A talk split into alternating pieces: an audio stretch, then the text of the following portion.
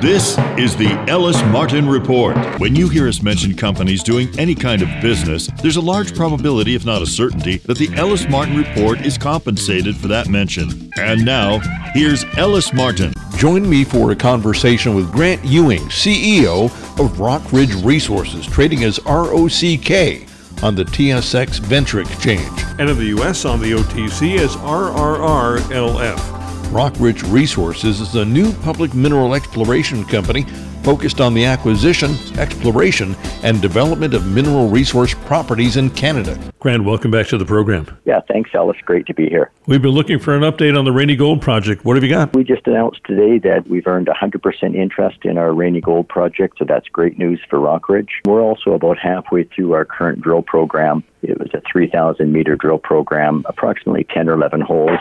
We're about halfway through that program. And for the majority of these holes, we're seeing the alteration that's expected. So that's good news. And this program is really designed to test three target areas down plunge of a historic high grade areas where we intercepted 28 gram per ton over six meters earlier in the year. We'll test down plunge of that hit plus other high grade hit. We'll march out along strike and test coincident magnetic low that hosts the Raney Gold structure. Try to expand this structure along strike east and west. And then a new target that we've decided to test, we can go through this quartz feldspar porphyry body that lies south of the Raney zone. In the past has never been assessed properly, so we'll do one drill hole through that large intrusive body, and then it'll continue and go down plunge to test the Raney gold zone as well. So with that hole, we'll test two targets. This porphyry is interesting because it's got some nice high grades on surface, as we showed in our recent news release, and never really been assessed with deep drilling. So that'll be an interesting target to follow up on. I think anytime you see more than a gram per ton of gold at surface, and you've seen much more than that, you can potentially expect a lot more as you get down deep. Yeah, and you really have to let see what happens with the drill testing. But this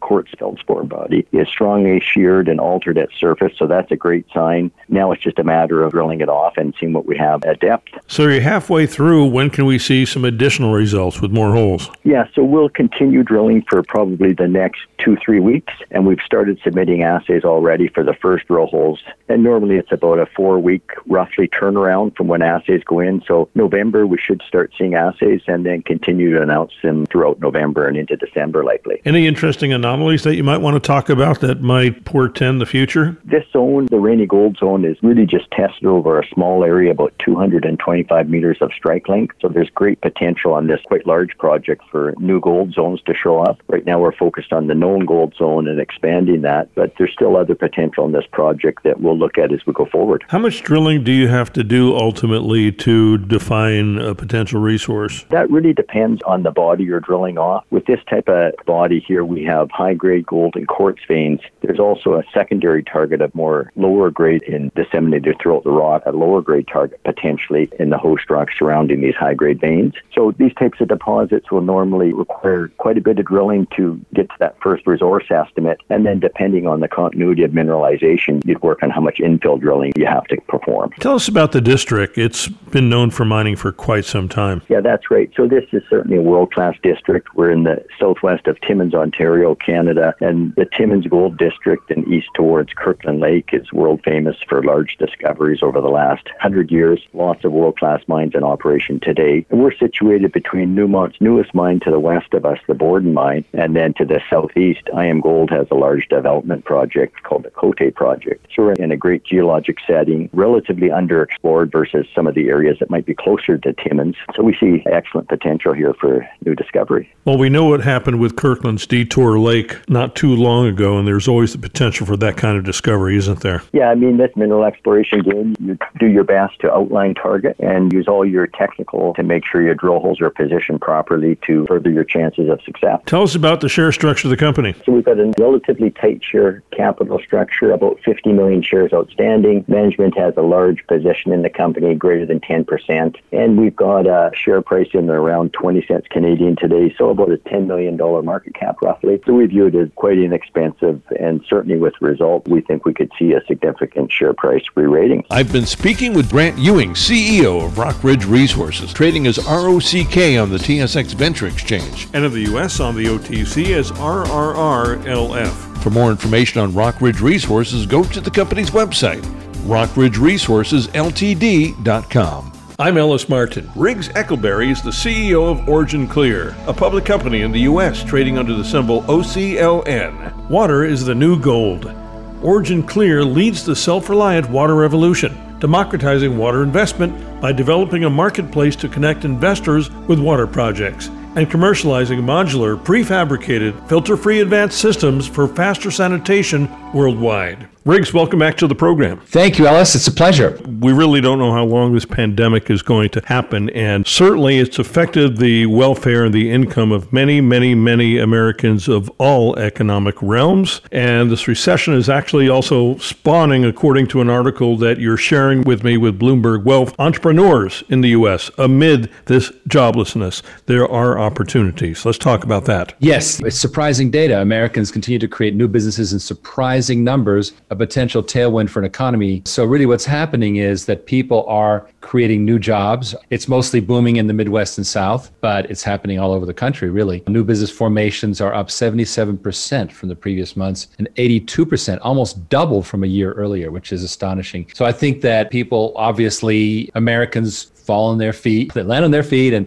and they got to do something. We don't have much of a safety net in our country, especially for people who've been freelance or had their own businesses. They got to do something. Now, the reason this is so important is because we arrived at this conclusion a few months ago, which was this new idea we had of feeding up water treatment by bringing in new funding had another element to it, which was the human element that, let's say, call it 100,000 businesses have been shut permanently in this country. And I think the number is far greater, but that's the number according to Yelp. And those entrepreneurs are free to essentially get into a new career. Our pilot program, which involved this new product called the Pool Preserver, is very successful. And there's this particular case study where we showed how we were able to take a guy lost his corporate job and in the middle of the recession, there he is, and we put him into a very profitable business. So it's called a waterpreneur and it's called Water as a Career. This is interesting. We've certainly spoken about it before, but I have to ask you what about those states that actually have winter? Is the water in the pool being kept in there and preserved, or is it being emptied out? There's actually a variation of the product which is for spas, so hot tubs. So let's say you have a hotel which has 30, 40 of these. There's a number of commercial operators of spas that have to go maintain these things. That's a little niche for sure. I mean, there's 2 million pools in the Southwest alone. That's obviously the bulk of the business. But you'd be surprised how much we're getting from um, places like Oregon. It's pretty interesting. Well, when I think of the Southwest, I include California in that with 50 million people, 20 million here mm-hmm. in Southern California alone. You've got Arizona, you have you have New Mexico, you certainly have Nevada, and you're active in Phoenix, aren't you? Well, Phoenix was the location of our pilot and the wonderful story that was told in our video, which you can pull up on originclear.com or on Origin Clear's Facebook page, that's become very popular. I mean, the first video we did on this I got to a million views with very little effort on our part, and uh, looks like the follow on is doing the same thing. So people love the idea, first of all, of an innovative new product that saves water. Because normally, pool owners, after a while, they can no longer shock the pool. They have to get rid of the dissolved solids, TDS as they call it, which is mostly salts. And they generally have to dump it, which course, wastewater, but also can potentially lead to cracks in the pool from oh, in the south now southeast. The pool literally lifts off its foundations. It's pretty scary what happens. So this is a piece of equipment that's wonderful for pool cleaners because it does not require them to be there while it operates. They can go do something else, which is a lot unlike what normally a pool cleaner has got to be there to do his stuff and if he's not there it doesn't happen this liberates him so of course you know we're a conventional water company too we market these systems to the pool cleaning companies who are already in business. We market them to people who want to start their business and have good credit. We're not going to try and beat the leasing companies with that. But where people are starting fresh and they're being told by the leasing companies, hey, you got to be two years in business, which they're not, we come in with this cool new rental program coupled with a career builder package Waterpreneur University, we're calling it. And literally, we're developing that curriculum in the field with our first waterpreneur Ryan Kustra. So do it and document it and we'll keep building more modules. Because these days there's a number of ways you can promote. Obviously one is by driving around with the big old signboard of your side of your trailer but this is also dropping in door handle hangers and this online marketing local uh, angie's list a whole variety of things. We get into that. So we help these people get in business and also we finance that piece of equipment as a rental. Now what's good about a rental is it's much lower risk. Ellis i don't have to ask you what your fico score is to rent you something like a tv right? Because there's a few things I want to know about you, but you don't have to have great credit. Why? Because if you had great credit, you'd go buy a TV. So, but there's a way that I can let you have that TV, you rent it. I get a much higher payment than I would normally if I were leasing it to you or financing it. And you have the enjoyment of it right away. So it's a win win. And that's what we're doing with these waterpreneurs. This first pilot that we did, the entrepreneur's super happy. He's making, I believe, something like 16 jobs in the first month, each of which was six to $800. And um, the machine is 3000 a month. So you can see that he's doing just fine. That's the kind of thing that we do that's very innovative both on the equipment side, product side, and also the financing. And now we're deploying these mini water companies. Ken Berenger, my co-strategist, likes to call them micro utilities in the concept of a water utility. And there's a little micro utility going out there. We want to spawn hundreds, thousands of them, and then through our partnership with a group called Philanthro Investors, get to 26 countries because that's their footprint. And this is how we're going to expand. How are you subsidizing all of these machines, potentially thousands that you're going to put into the hands of entrepreneurs, some of them with great credit, some of them with questionable credit, but folks that you've screened? We have a dream of letting investors directly invest in the water equipment. And that's the whole idea of an Airbnb for water in a way. But that's down the road. For now, we want to be the financier. And we have a very successful corporate bond, which earns double digits on dividends, as well as superb upside, price protected upside. Go to our website, and there's a big red banner you can't miss. Click that, and it has the details and, of course, the disclaimers. But the important thing to know is that this is a very good high yield instrument for investors, and we're able to, of course, pay for all the development costs, but as well, we're now starting to pay for these machines. We did one already. We're going to keep on doing more. It's very promising. And eventually, we're actually talking to high net worth investors about creating a quote unquote kind of a GM financial where it's a captive finance organization like what they have in the car business and bring these high net worth investors to create our bank. The minute we have a bank, it's game over because we will have our war chest basically. How soon is this business rolling out? Well, it has begun already. We had, as I said, the pilot program, and we're about to do more of the same. But the pool preserver alone, these are $100,000 systems. We've got something like 40 leads, and it's going well. Call it a million dollar pipeline. I don't know precisely what it is, but it's going well. Now, we have follow on products, as I said. The next one down the pike is called Pondster the Pond Monster. And the Pondster is a machine that does the same thing of recirculating through not a pool but a pond and on the way through the unit gets very very advanced technology to neutralize the toxins and purify it and basically render that pond clear and it's being applied to trailer parks and this is something I didn't know until I got into it which was many many thousands of trailer parks south of the Mason-Dixon line are reliant for their sewage on a pond. It just goes into a pond. That's wild and crazy, isn't it? As a former teenager, I don't like it. You don't go skinny dipping in that thing. No, you do not. Obviously, the environmental protection departments in Alabama and elsewhere are very keen to fix that. And so they're forcing landlords to upgrade, and we can help them do so inexpensively. So that's Pondster for trailer parks or MHPs, mobile home parks. The next step is Pondster for CAFO, concentrated animal farming operations. Those are those big industrial animal farms. Give you an idea how much manure is being put out. There's a very large operation in Iowa that generates, we are told, they, they haul all the manure away. They pay waste management $6 million a month to haul it away. Well, for that kind of money, you can get an amazing, sophisticated zero waste system that creates beautiful fertilizer. But here's the problem, and this is the problem that we tackled in the COVID, which is the long capital cycle. Even if this animal farm has the money, which they often don't because they're spending it all on carting it all, all away, there's a whole capital financing and approval and this and that it takes months and years. As an example, we signed this amazing deal with a premium hotel for a whole hotel water purification. And it went beautifully, but it took over a year to do the deal, year and a half. It's like, kill me now. Speeding it up is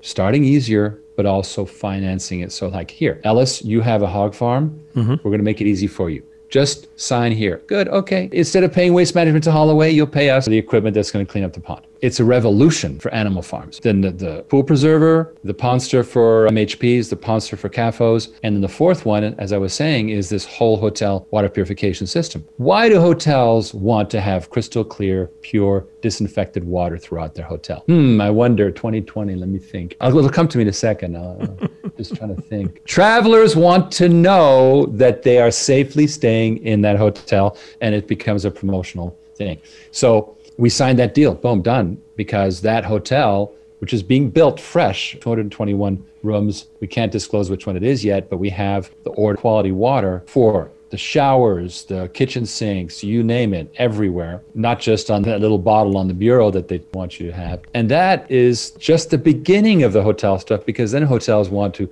reuse their gray water, purple pipe, which is the water that comes out of the showers and the sinks. You reuse that water for sprinkling the lawns and the shrubbery. And eventually, this is way down the road, treat their black water. The same way we're treating that animal farm stuff and that trailer park stuff, it'll be done for these hotels and other commercial buildings. And then they can be completely separated from the sewage plants. Now, Ellis, why would they want to be separate from the sewage system? You ask. We want to think about, first of all, the fact that more and more interesting resorts and subdivisions and so forth are being built off the beaten track. And sewage can be a very expensive proposition. Now you can say, listen, we'll be self contained. Once a year, the truck will come around and pump out what's in our big solids tank. And the rest of the time, we're good, right? And we have done that already more than once. We have a case study on our website where we did this for a Pennsylvania car dealership that was able to buy super cheap rural land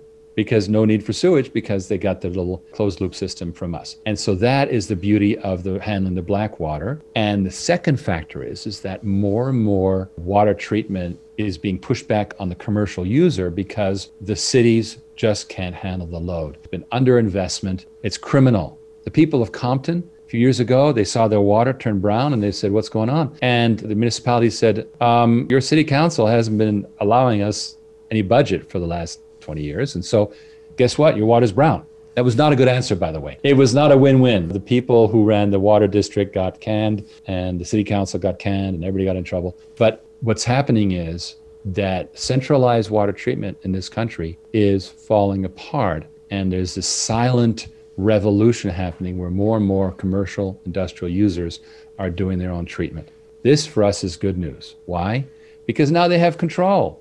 And now these things are small enough that they can be financed by people like us. Are you getting inquiries from any of these municipalities around the country from people that really have no money because their tax base has been depleted because of COVID, because of the pandemic? Are you getting those kinds of inquiries? Because I would think it would make certain council members around the country uh, look better than they do. Well, yes. And in fact, just to acquaint you with what we have built over the last few years is a what I call a value stack or capability stack. At the base of it is our core filterless technology, which is brilliant. And it's in use, for example, there's a great video of it being used in Spain for animal farms. Second level is the company we bought in Texas called Progressive Water that can build anything, small or large. And third is a property called Modular Water Systems, which is these advanced prefab drop in place water systems in a box. And the final layer is this water as a career waterpreneur thing that I've been talking about. Okay, now all the way down here at the Texas company, these guys have the ability to build anything. And they build from $50,000 systems to $2 million systems, which includes small cities. And I could tell you, but I can't. The one that we did announce a few years ago was a city of Horizon, Texas. We built their system. You know, we've built a number since. So we can do it and we do it. The thing is that you always follow the big trend, right? Like, for example, right now, there's still mainframes. But is mainframes the big trend? No. The big trend is smartphones and touchscreen laptops. It's not mainframes. A mainframe is a very static business. So for us, the municipality business is there, it's solid, it's actually growing, but it's relatively static. Water companies if they grow past 10% per year, they're doing very well. And that's because of the incredibly slow process. And of course, the margins aren't great. All in all, we're looking at a business that is worth having because it gives us a base load of revenue, but it also gives us the capability. I can say to Mark Stevens, can we build the next generation pool preserver? And he goes, yep, no problem. And sure enough, I have pictures of the next generation pool preserver being built in his yard. And that is something that we value is the ability to do anything we want and that way solve problems without having to go somewhere else. How fast is the scalability for production? Let's say McKinney, Texas. If you get several orders all at once, what's typically the wait? We know there's a wait for the new Tesla truck and the Mustang Mach E and everything's sold out and the factories can't keep up production. That's a concern for people that want this product because they're excited about saving money. That's a very good point. But uh, let me point out to you that this is not true manufacturing. This is assembly. You're taking a skid and you're bolting things together that you've bought. We're not making these membranes. We're not making the housings, et cetera. So it's more of a fabrication, relatively easier to scale up. Now, having said that, a lot of our production, for example, of those big plastic modules you see, if you go to modularwater.com, you'll see these. Well, they look like pipeline sections, which is what they are, and they very rigid. Well, the plastic fabrication we farm out all over the country. And so we're able to do a lot of scaling. So that's not a big problem. What we are excited about right now is standardizing product. Texas, they go, What do you want? I'll build it. Great. That's a good business, nothing wrong with it. But it's even better if you can standardize the products and now you stamp them out. So the pool preserver is the first one, bang, bang, bang.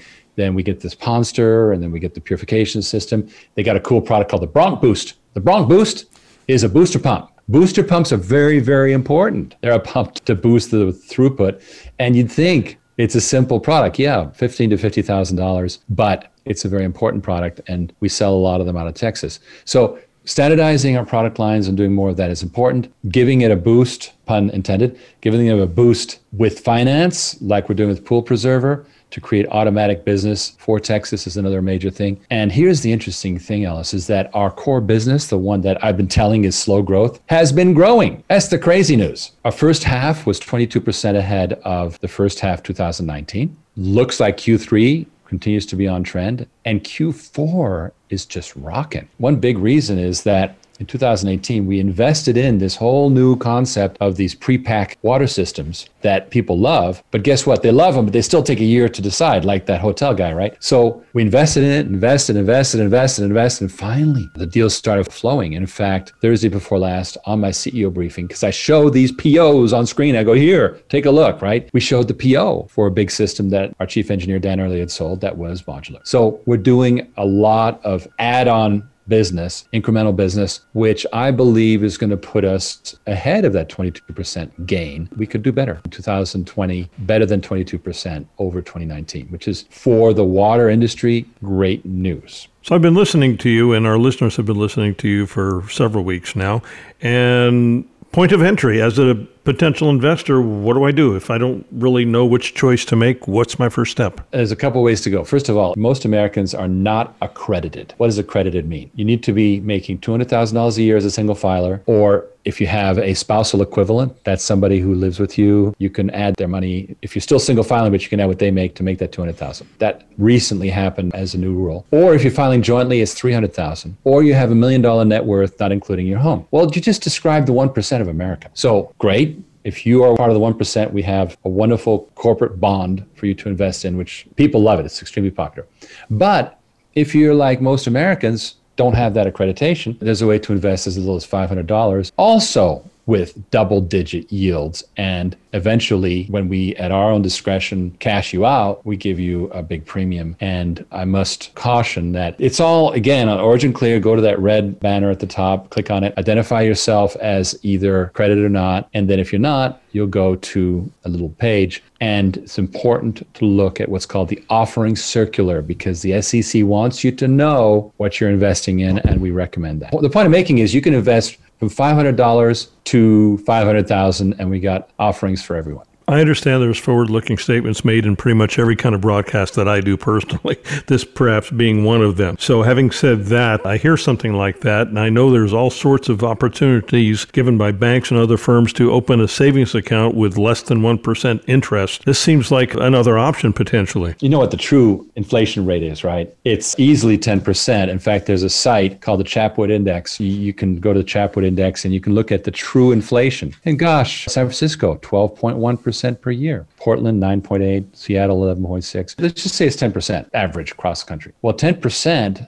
using what's called the rule of 72 means that your inflation will double over 10 years, right? That means your dollar will be worth half in 10 years. You cannot afford to hold dollars. Now, should you hold gold? Yeah, you should. I buy junk silver and I do all kinds of good stuff. I do not have Krugerrands in my safe. I do not have any. I just want everybody to know I don't have sure. it. It's important to have those, but that they don't make money. Gold is great. Got to have it, but it's important to at least make at least make double digits per year to at least hold with inflation. And then you have a potential upside in the payoffs because there's the basic dividend and then there's the payoff features I'm not going to get into on this radio show, but they're very, very generous and they're worth looking at. So investing in Origin Clear is not about investing in the stock. It's about investing in our corporate bond. We've paid regular dividends for years. We're excellent at that. It drives this cool waterpreneur thing. As we like to say, we're the water company for the new economy. We are the post COVID water company. Rick, it's always great to see you and chat with you. Thank you so much for joining me today on the program. I look forward to more updates in the future. Yes, and Ellis, I want to invite your listeners to please come to my briefing every Thursday night, 8 p.m. Eastern, 5 p.m. Pacific. Just go to originclear.com, click on the CEO briefing, and I look forward to having you on the show. I've been speaking with Riggs Eckelberry, the CEO of Origin Clear, trading in the U.S. as OCLN. Water is the new gold. Become more informed right now. Go to oc.gold forward slash CEO. That's oc.gold forward slash CEO. For Origin Clear and the Ellis Martin Report, I'm Ellis Martin. We also exist in podcast form. Find us on TuneIn Radio, iTunes, or try your favorite podcast app. I'm Ellis Martin. Join me now for a conversation with Jordan Trimble, the President and Chief Executive Officer of SkyHarbour Resources trading as SYH on the TSX Venture Exchange and SYHBF on the OTCQB in the U.S. SkyHarbour Resources is a preeminent uranium and thorium exploration company with projects located in the prolific Athabasca Basin of Saskatchewan, Canada, which was ranked as the best mining jurisdiction to work in globally by the Fraser Institute in 2017. The company has been acquiring top tier exploration projects at attractive valuations, culminating in five uranium properties totaling approximately 200,000 hectares throughout the basin. In July 2016, SkyHarbour secured an option from Denison Mines to acquire a 100% interest in the Moore Uranium Project, now the flagship project, which hosts the high grade Maverick Zone. The company is run by a strong management and geological team who are major shareholders with extensive capital markets experience as well as focused uranium exploration expertise in the basin.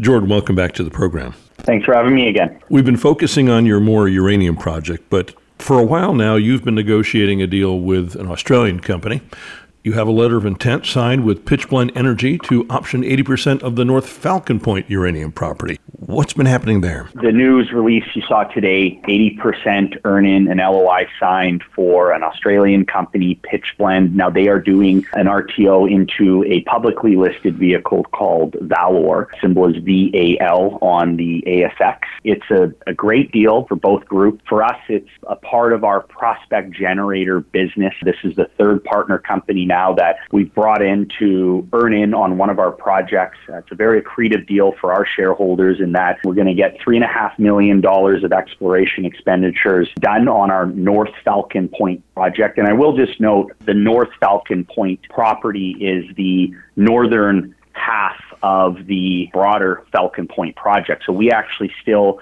maintain 100% ownership in the southern part of the project, which hosts our NI 43-101 compliant inferred uranium and thorium resource. So they are just earning in 80% on the northern part of the project. Again, $3.5 million that have to be spent in exploration over a three year period. And on top of that, just under half a million in cash payments as well as 250 million shares of Valor. The company closed at a price of just over half a cent on the ASX, so it works out to about a million and a half dollars worth of stock that will be issued. So a very good deal. Very, very excited to be working with the team. You'll see in the news release there's two gentlemen mentioned, one of which will be running the company, a gentleman based out of Perth named George Bauk. He's a well known and respected mining executive in Western Australia, 30 years of experience. He's built several multi hundred million dollar mining companies over his career. Recently built up a company called Northern Minerals, had a lot of success with that, and previously worked with a uranium company called Northern Uranium. So he knows the space well. Very excited to be working with him and his team. And then, secondly, another gentleman by the name of Gary Billingsley, who's a Saskatoon resident. Actually, had the pleasure of meeting Gary a few weeks back with my team in Saskatoon. He'll be a non executive director. He's a geologist with over 48 years of experience in Saskatchewan. He's worked on many mineral projects throughout the province, so knows it very well. And he'll be heading up the exploration on the North Falcon Point project. We're currently working with them to put together an initial program, field program, starting in January. And that's a, a key point here is this will provide ample news flow from this project. They'll get to work, they'll spend the money, and with any exploration success, both companies will benefit with new discoveries and value adding the project over the next several years. So again, very exciting deal. A third partner company coming in and much more news flow to come over the coming years. You know, I've known Gary Billingsley for quite some time, and I didn't realize he was involved in this project. He's obviously the right boots on the ground there. Now, what I'm wondering is how did this deal come together? We have a mutual contact that put us in touch. And one thing I will note is the mining market in Australia, especially for the juniors, has been quite robust over the last several years, certainly more so than what we've seen here in North America. So there is a very strong investor appetite for these kinds of deals. In particular, now we're seeing that interest work its way into the Athabasca Basin. So Gary and George and the money that's backing them wants exposure to uranium and to the Athabasca Basin. And so, yeah, we've been working on putting it all together over the last several months. We're now going to move forward to complete the transaction, get a definitive agreement signed. And like I said, we expect by, call it December, January, we'll have everything finalized. Then the fund starts and we get to go and start exploring and value adding the project. Well, I'm excited, certainly as a shareholder. I know that the Australians are very, very active with the reaching out to North America, especially Canada, and energy is certainly a concern of theirs. What's happening with the flagship Moore Uranium project? Let's talk about that for a few minutes. Our flagship Moore high grade mineralized zone at the Maverick corridor that we continue to explore and drill. As we chatted about previously, we have a 2,500 meter drill program that we have assays and results pending for. We're very pleased with the progress in the program and very much looking forward to releasing those numbers once we get them back from the assay labs. And as you may recall, the focus on this project, in particular in this drill program, was chasing high grade feeders in the underlying basement rocks. And we really do feel like we're onto something much larger there. We're fully funded now for a winter program next year. I think that's the key point here is, is that with the recent financing, a generalist fund that put in a million dollars as well as this new transaction we've announced with Valour, fully funded for our exploration plans at our flagship for next year. And we have additional cash payments coming in from other option partners. So again, you have high grade discovery potential and drill results pending at our flagship Moore project. We expect news in November and December on that, followed up by another program early in the new year, and three partner companies actively exploring our other projects at Preston, East Preston, and now our North Falcon project. Here we are in the middle of the fall. We've spoken about the uranium market, the supply and demand, the stranglehold situation with regard to energy as a whole, COVID, mine shutdowns, pullbacks, reopening. Where are we at now? We've had a bit of a quiet few months. I think we spoke about in our last interview the summer, which is not unusual. It's usually a seasonally slow period for the uranium market after a pretty robust spring, April and May. We saw, in particular in April, we saw a pretty quick jump up in the price from the mid 20s to the low to mid 30s. It settled in around $30 a pound in the spot market. I expect we'll see another few months at some point here sooner than later where you see that next leg up in the price. There's just too many catalysts at play here, one of which is a continued supply side response that's playing out. That's been exacerbated by the virus. We saw at one point in April almost 50% of primary mine supply shut down as a result of the pandemic. Now we've seen mines restart, but it just shows you the risk to the supply side. There's just a handful of mines that produce the bulk of uranium globally. So any further supply disruptions will have an immediate impact on the market. But, you know, again, we have a demand side with about 180 million pounds. It's been relatively unaffected by the virus, by the pandemic, and a supply side now that we were expecting would be about 135 to 140 million pounds. That's been hit, and it's likely that we'll be producing less than about 110 million pounds for 2020. Again, we'll see what more comes here in the in the next several months, but major supply deficit. So you'll see that continue to work its way into the market positively. We expect more producer buying again as these producers have had to curtail production. They will have to meet their delivery requirement. There's a handful of larger contract deliveries due early in the new year, so I expect to see producer buying ramp up again here towards the end of the year. Last but not least, utility buying. This is the big one, right? They have been slow coming back to the market. I have been hearing there have been some notable off-market discussions and potential deals that could be signed at much higher prices. We just saw some resolution to the Russian suspension agreement, which is good. It gives the utilities a little more clarity on where they have to source their material from. So again, I do think, you know, much like a coiled spring here, I do think we're due to see these utilities come back to the market in a meaningful way. And that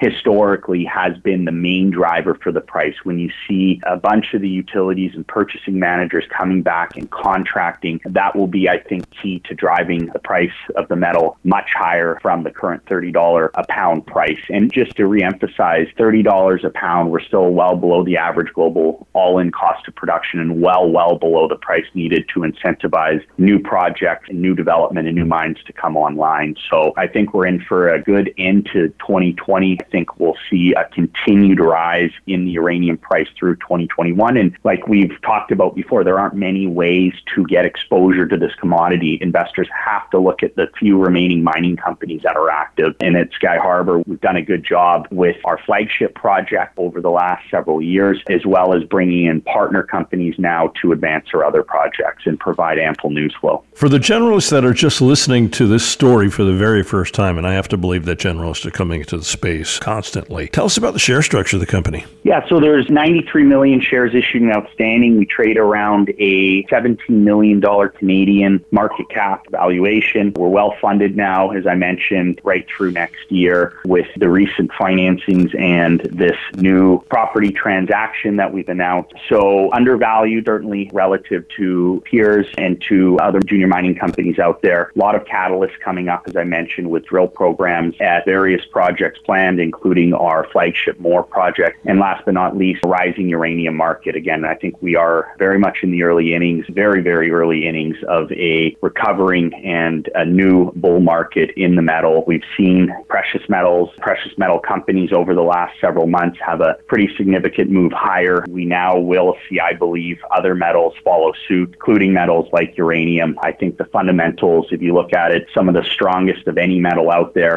And as we've seen in the past, when when the price moves, it, it doesn't move slowly. It's very quickly. We got a glimpse of that in April, uh, and uh, but I think that the best is yet to come. Jordan, it's always great to catch up with you. Thanks so much for joining me today on the program. Talk soon. I've been speaking with Jordan Trimble, President and CEO of SkyHarbour Resources, trading as SYH on the TSX Venture Exchange and SYHBF on the OTCQB in the U.S. For the Ellis Martin Report and SkyHarbour Resources, I'm Ellis Martin. Would you like to be one of the first to see who we are following? Subscribe to our audio newsletter. It's free. EllisMartinReport.com. I'm Ellis Martin. Join me for a conversation with Keith Anderson, the President and CEO of Silver Sands Resources Corporation, trading on the Canadian Securities Exchange as SAND, and in the U.S. on the OTCQB as SSRSF. Just type in SSRSF. Silver Sands Resources' key asset is the Virginia Silver Project, located in the mining friendly Santa Cruz state at the southern tip of Argentina. part of the expansive Patagonia region of South America. To date, the company has a 43101 compliant reported 12 million ounces indicated silver resource, as well as 3 million ounces inferred, and we believe that's just the beginning. Neighboring major players in the space include Pan American Silver, McEwen Mining, and Yamana. Keith, welcome to the program. It's great to have you with us. Well, thanks, Ellis. It's a pleasure to be here with you today. This is a pretty significant silver story in South America. We haven't had one like this before. You're in the neighborhood of Pan American, Yamana, McEwen Mining, a lot going on down there. Tell us about Silver Sands Resources. We are located down in the southern tip of South America in Argentina, the mining friendly province of Santa Cruz. And you're correct, as in we are surrounded by a number of miners, such as Pan American Silver, Newmont, you got McEwen Hochschild down there. They're all fairly close around us and they've been active there for years now. As I understand it, you have 12 million ounces of silver indicated, 3 million ounces inferred. That's a very, very good start for a new company. Yeah, that's exactly how we've looked at it as well. It's a great starting point. I mean, the people that have came up with that 43101 compliant resource, that was over a number of years. They've spent about 12 million US there to date. So we're coming in kind of at a latter part of the game with already 43101 compliant resource as our starting point. So we're pretty excited about that for sure. Well, you waited till you had a property to really go large with it to tell us all about it, didn't you? Exactly. We only came to trade, it was last December 2019. We had a qualifying project here in BC, but we were really looking for an acquisition that would really make something of this company. And that's exactly what we found with the Virginia property down in South America.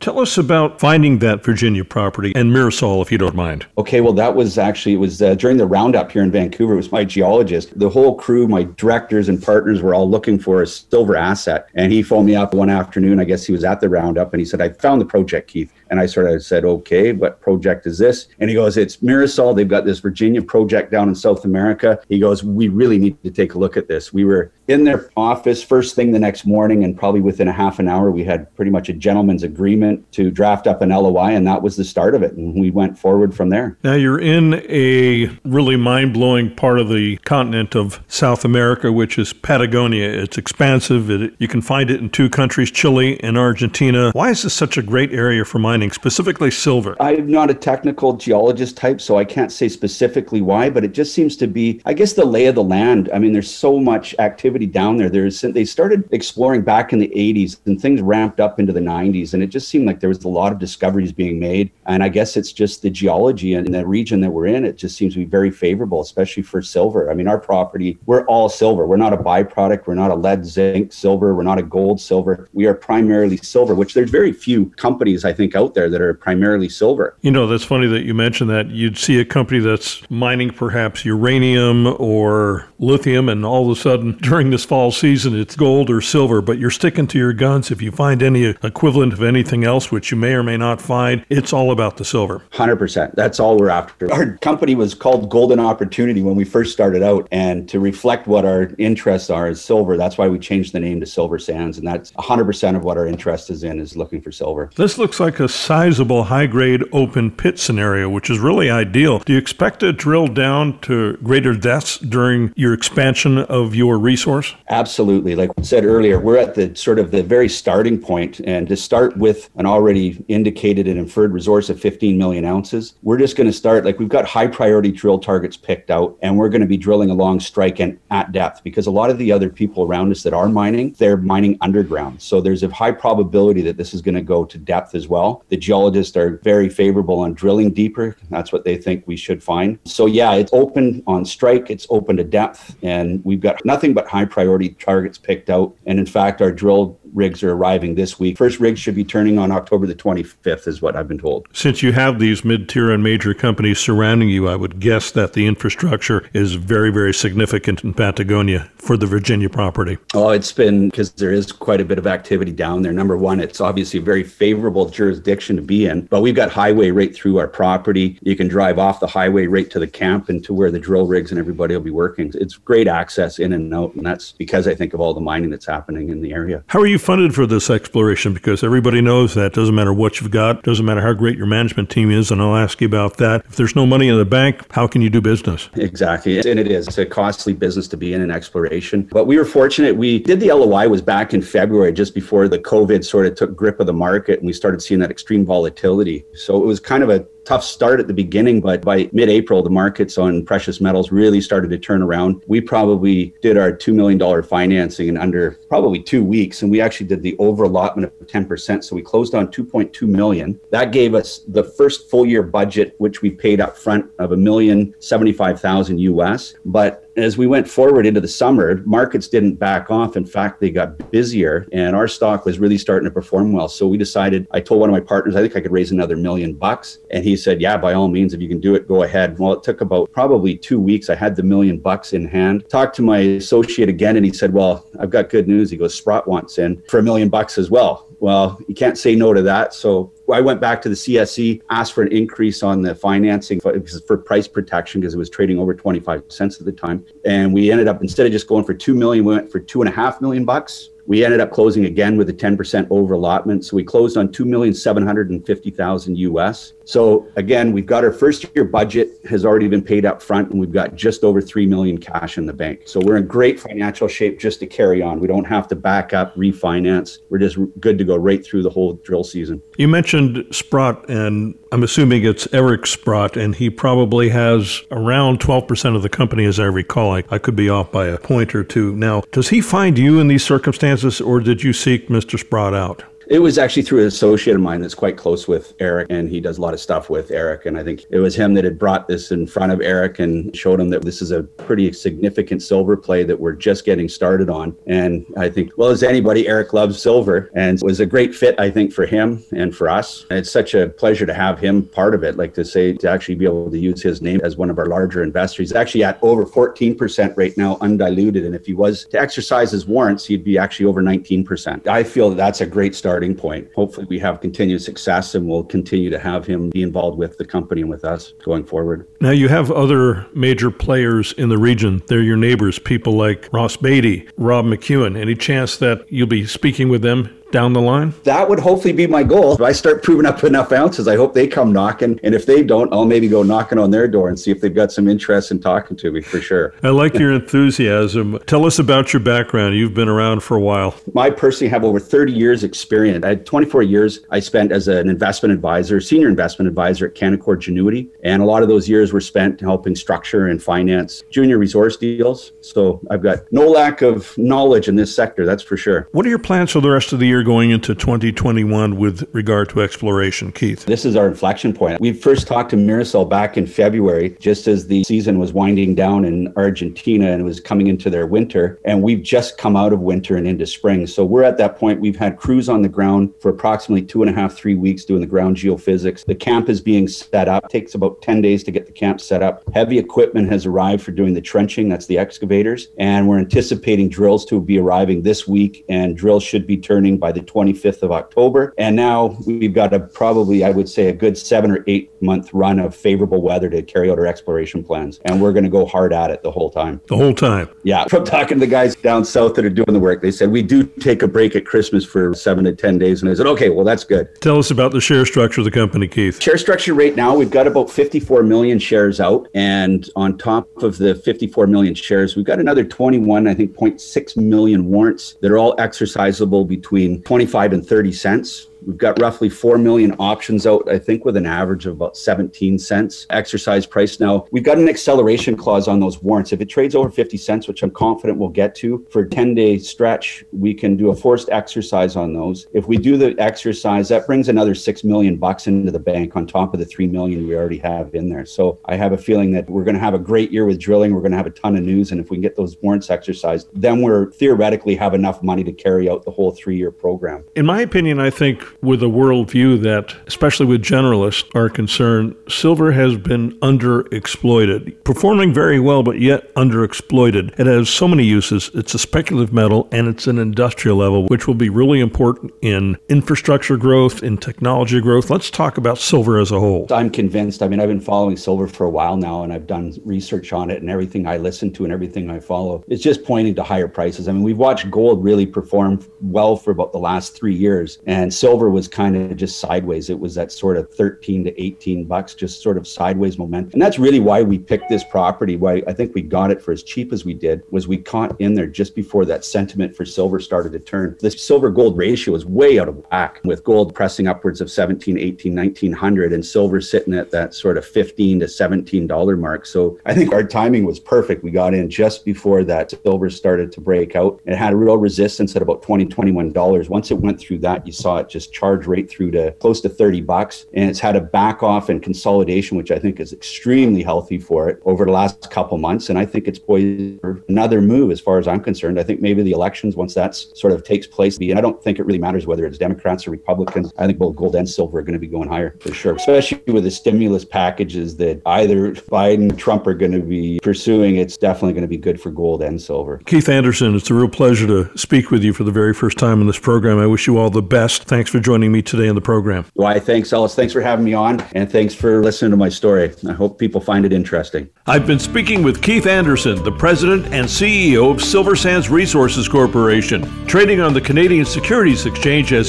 SAND and in the U.S. on the OTCQB as SSRSF. Just type in SSRSF. Silver Sands Resources is a paid sponsor of the Ellis Martin Report. Subscribe now, it's free. Go to ellis.gold. I'm Ellis Martin.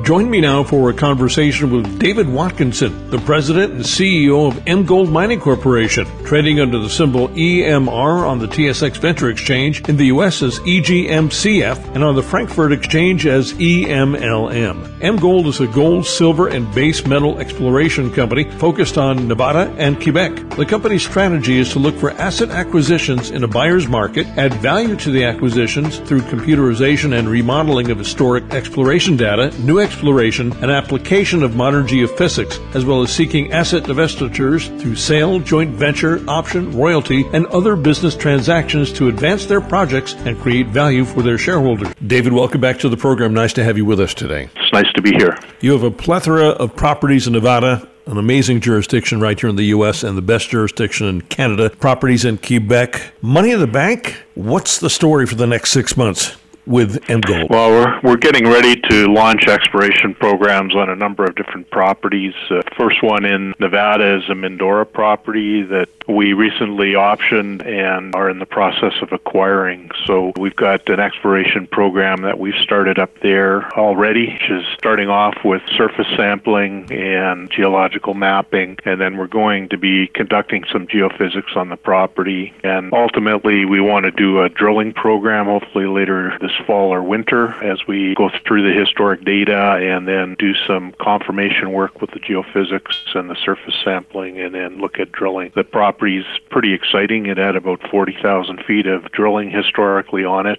focused on gold targets similar to the nearby Santa Fe mine that is a past producing mine in Nevada, but it also has a moly porphyry system at depth below that. We don't know a lot about the copper mineralization because they never uh, did much assaying for copper historically. So, you know, we're pretty excited about the prospects of the property and the fact that it has multiple targets. I see that you have at least one intercept of almost two grams per ton of gold and then 121 grams per ton of silver, which is actually about three and a half ounces. So you'll have a great silver credit there. Yeah, there's certainly a polymetallic property, certainly a gold and silver uh, epithermal system on surface with a potential porphyry system at depth. So there was drilling done.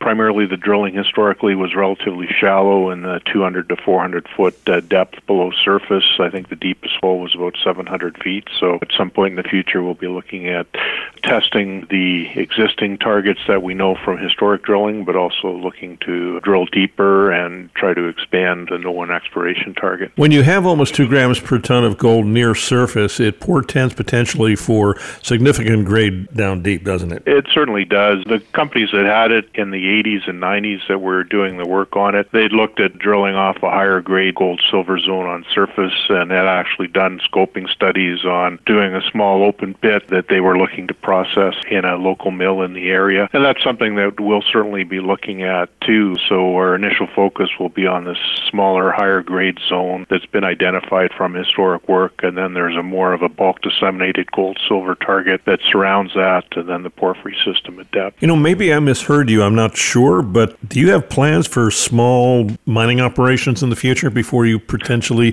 parlay this off to another company? Not at this point. What we want to do is evaluate what they had done historically on the property. So they, in the 80s and 90s, companies that had it had looked at a small open pit heap leach scenario with uh, milling done in a local processing plant that was in the area. What we're going to do is do confirmation drilling initially in that area, but potentially that would be the first target that we would look at trying to develop resource that meets National Instrument 43101 criteria today. And if we're successful, maybe there is potential to do some sort of scenario where we could develop a small pit and look at transporting the material to a nearby processing facility and processing it. So it's something we would certainly look at, but at this point there's no NI 43101 resources identified on the property uh, that would meet today's standards. I understand, but as soon as you found something, potentially that would be something, if it's okay with your shareholders, to play with, and not necessarily a bad idea. That's why we like this particular property. It has really been sitting there since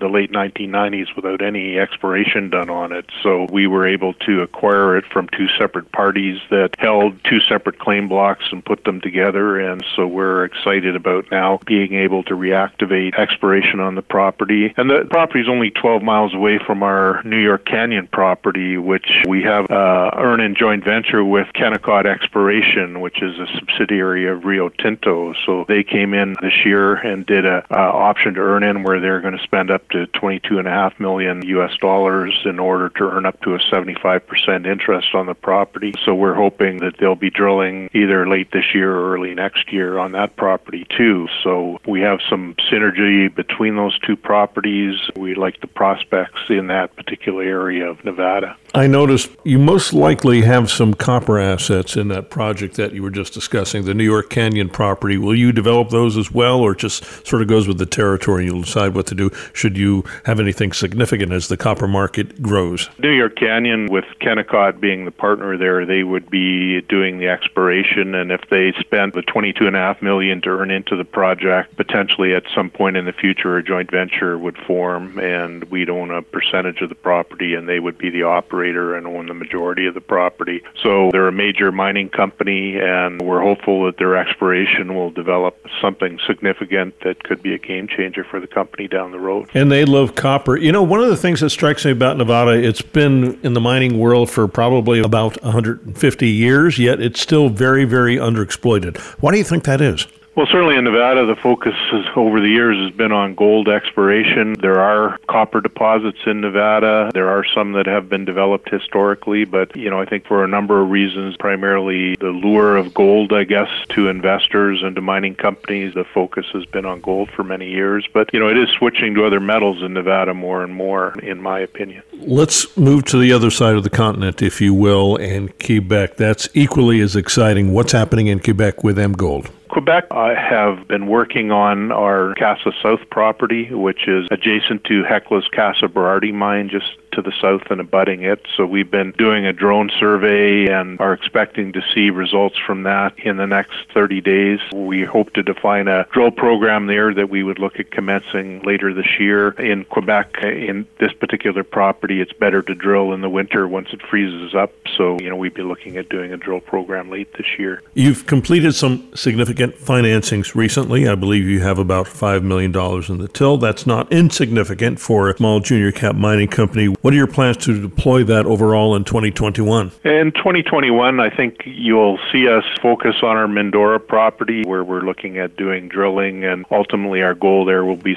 to start to develop a resource. So we want to confirm what was done by historic drilling and then with modern drilling create a NI 43101 compliant resource and start building that. We have an, an early stage property called Koegel Rawhide that's just south of the operating rawhide mine in Nevada. So we're looking at doing a surface sampling program there. There's a large alteration target that's about 5,000 feet long by 6,000 feet wide that you can visually see on surface So we're looking at doing surface sampling there and potentially developing drill targets on that property. Our main asset is the Golden Arrow property in Nevada, where we have an approximately 300,000 ounce measured and indicated resource. So we're looking potentially at doing work on that property, which would include some surface sampling and geophysics and potentially drilling on that property. So we have a number of properties in Nevada that we'll be focused on. And then also we have Casa South in Quebec that we'll focus on next year. Hopefully we're able to make a discovery and start developing resources on that property. We also have a 50% interest in a property called East West in the main strike of the Val d'Or mining camp in Quebec. So it's sandwiched between Wesdome's Kiena mine and O3 Mining's Malartic property.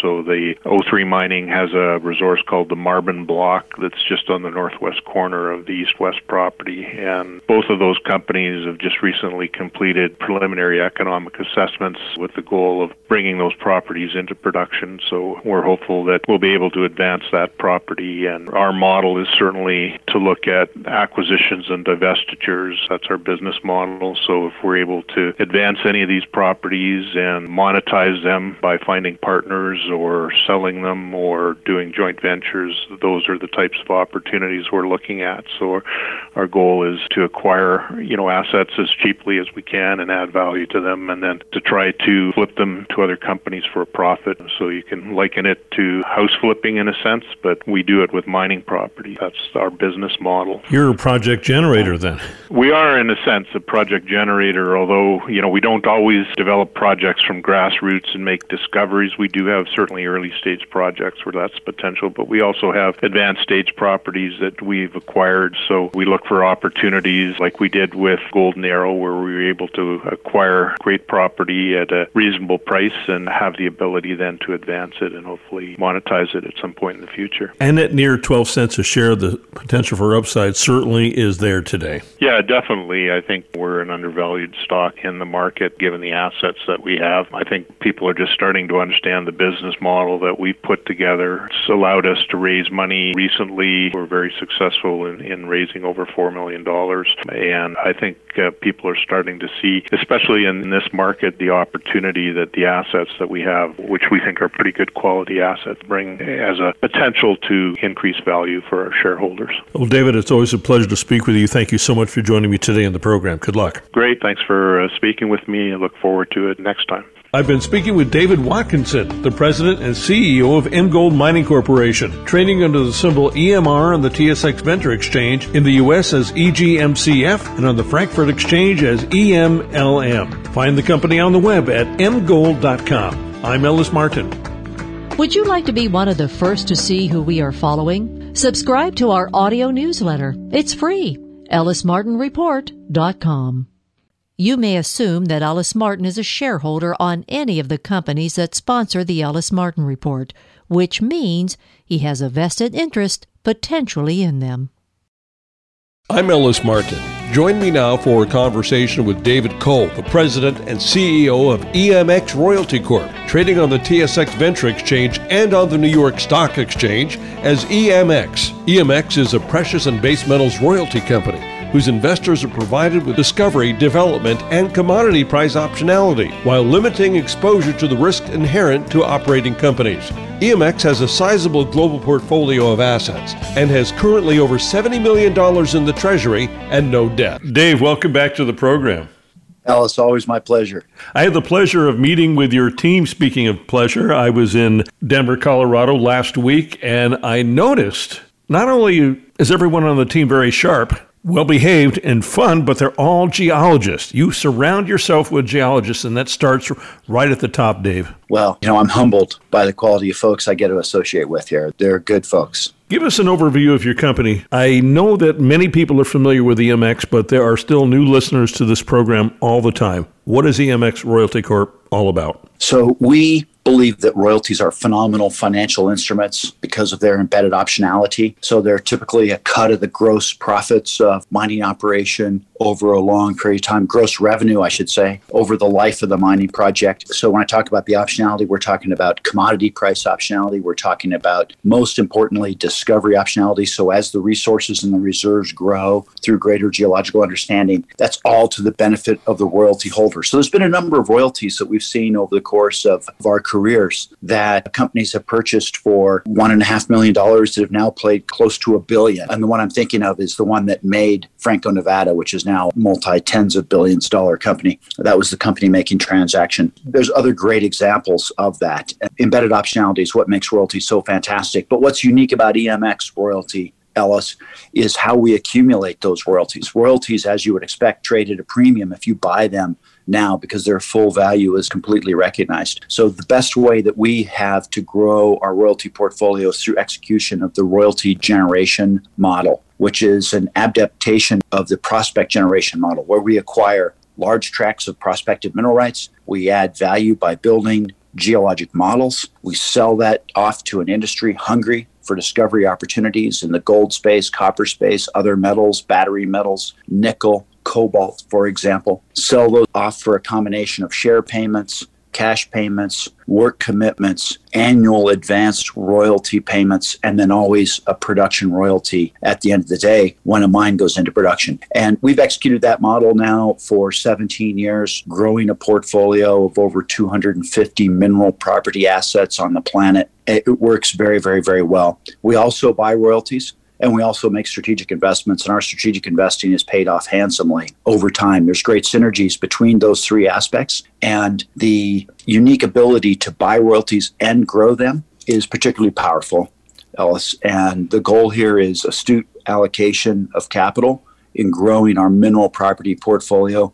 We believe we cannot own enough mineral rights. And you're really only interested in partners that are going to, as you would say, drill and build. You don't want people to just hold land packages. Yeah, that's correct. We're looking for the drill and builders, and we do two types of deals. Ellis, you've seen this. We do the types of deals where we vend off to a junior natural resource company whose goal it is to come in and drill and develop and advance an asset. But we also do deals with the largest mining companies in the world. And a great example, we've sold six projects to Rio Tinto, RTZ, the largest mining house in the world in the last four years. We're happy to do repeat business with these guys. They love us because we're boots on the ground. We're out doing entrepreneurial geology, finding opportunities, building those up, and then selling them off to the major company as a discovery opportunity. And so they're our customer. We love to do business with big companies. We love to do business with small companies, get our projects advanced. And currently, as I understand it, you are cash flow neutral, which is a big deal as most mining companies are cash flow negative, and you're expecting to be cash flow positive next year in 2021. Am I correct? Yeah. So, and one of the things that's helped our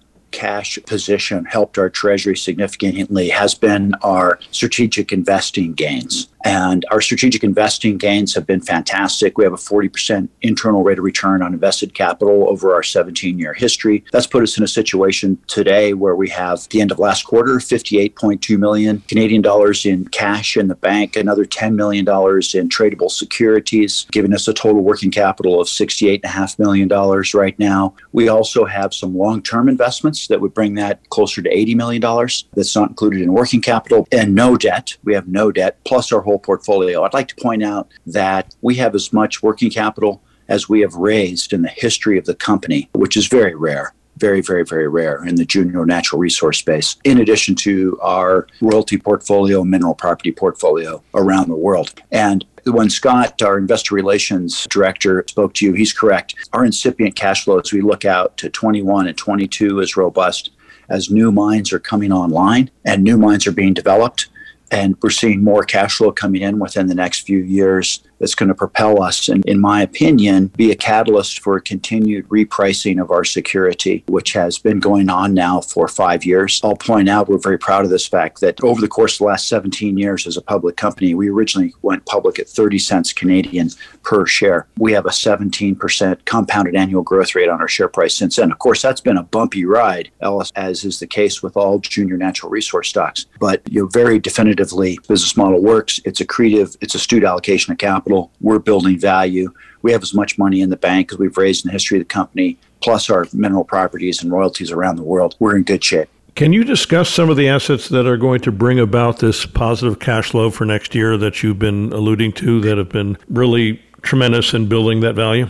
Well, happy to. And the one that has the most significant near term punch is going to be from Balya, which is a lead zinc silver deposit that we prospect generated in Turkey. That's being advanced by an astute local Turkish miner. We have a 4% uncapped royalty on that project, which is a fat royalty. And that's going into full scale commercial production at the end of this year. We'll start to see royalty income as we head into 21 and it will grow in 22. We're pretty excited about that.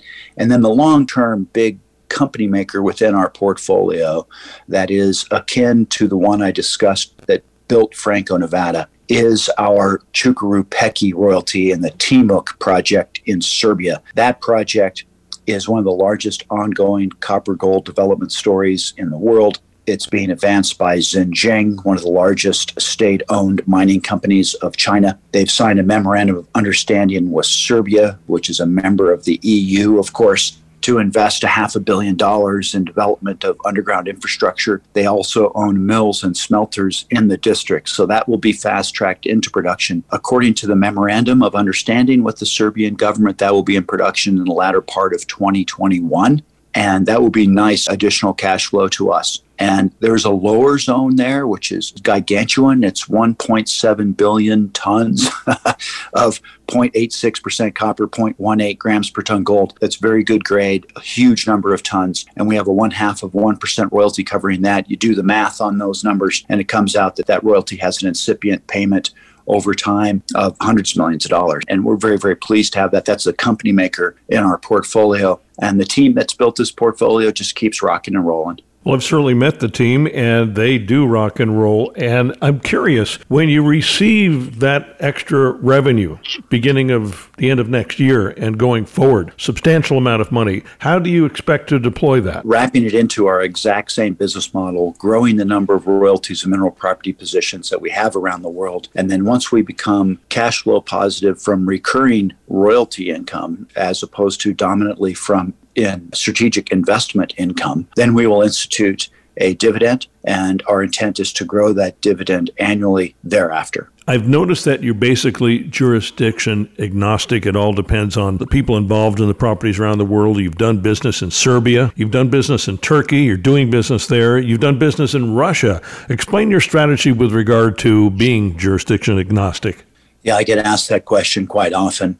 I will say that our current focus on the generative side is in the western U.S., Idaho, Nevada, Arizona, and in Fennoscandia, which is Scandinavia plus Finland, where we're the largest mineral rights holder in Fennoscandia at this point in time. But we have moved around the world, and that's all been people first approach. You keep mentioning the team, it's the team that's built this company. And my job as CEO is to engage the most intelligent contributors. And then we leverage their intelligence, their on the ground expertise and knowledge of the political environment, the geological terrain, the exploration history to find opportunities that we can dress up and sell to the industry. And that's taken us all around the world. That's taken us into Turkey, which was the last place that I worked as exploration manager for Newmont Mining Corporation before I left to found this company as an example of capturing intellectual knowledge to grow the portfolio. It even has in the past taken us to as crazy places as such as Haiti, which we sold to Newmont Mining Corporation in a profitable transaction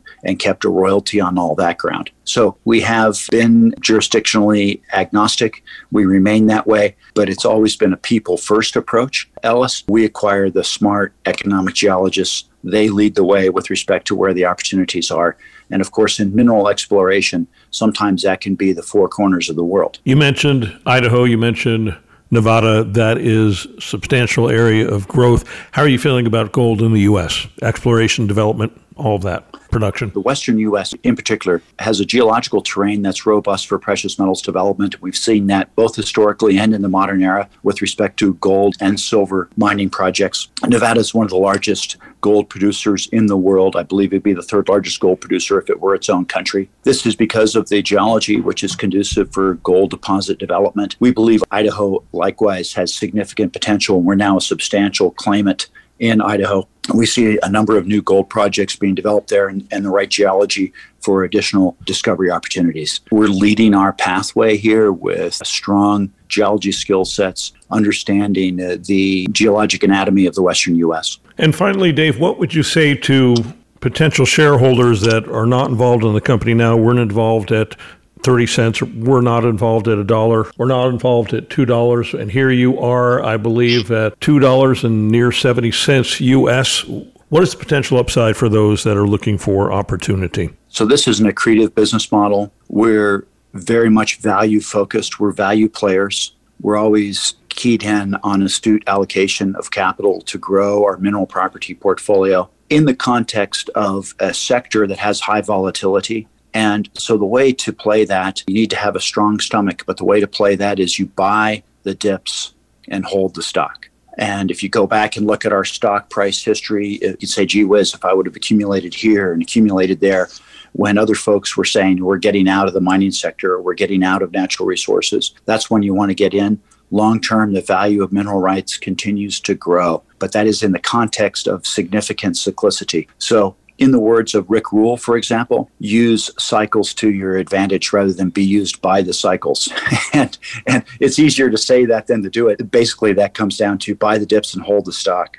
Dave Cole, it's always a pleasure to visit with you. It's always a pleasure to speak with you here on the radio. Thanks so much for joining me today on the program. My pleasure, Ellis. I've been speaking with David Cole, the president and CEO of EMX Royalty Corp, trading on the TSX Venture Exchange and on the New York Stock Exchange as EMX go to the company's website, emxroyalty.com. I'm Ellis Martin.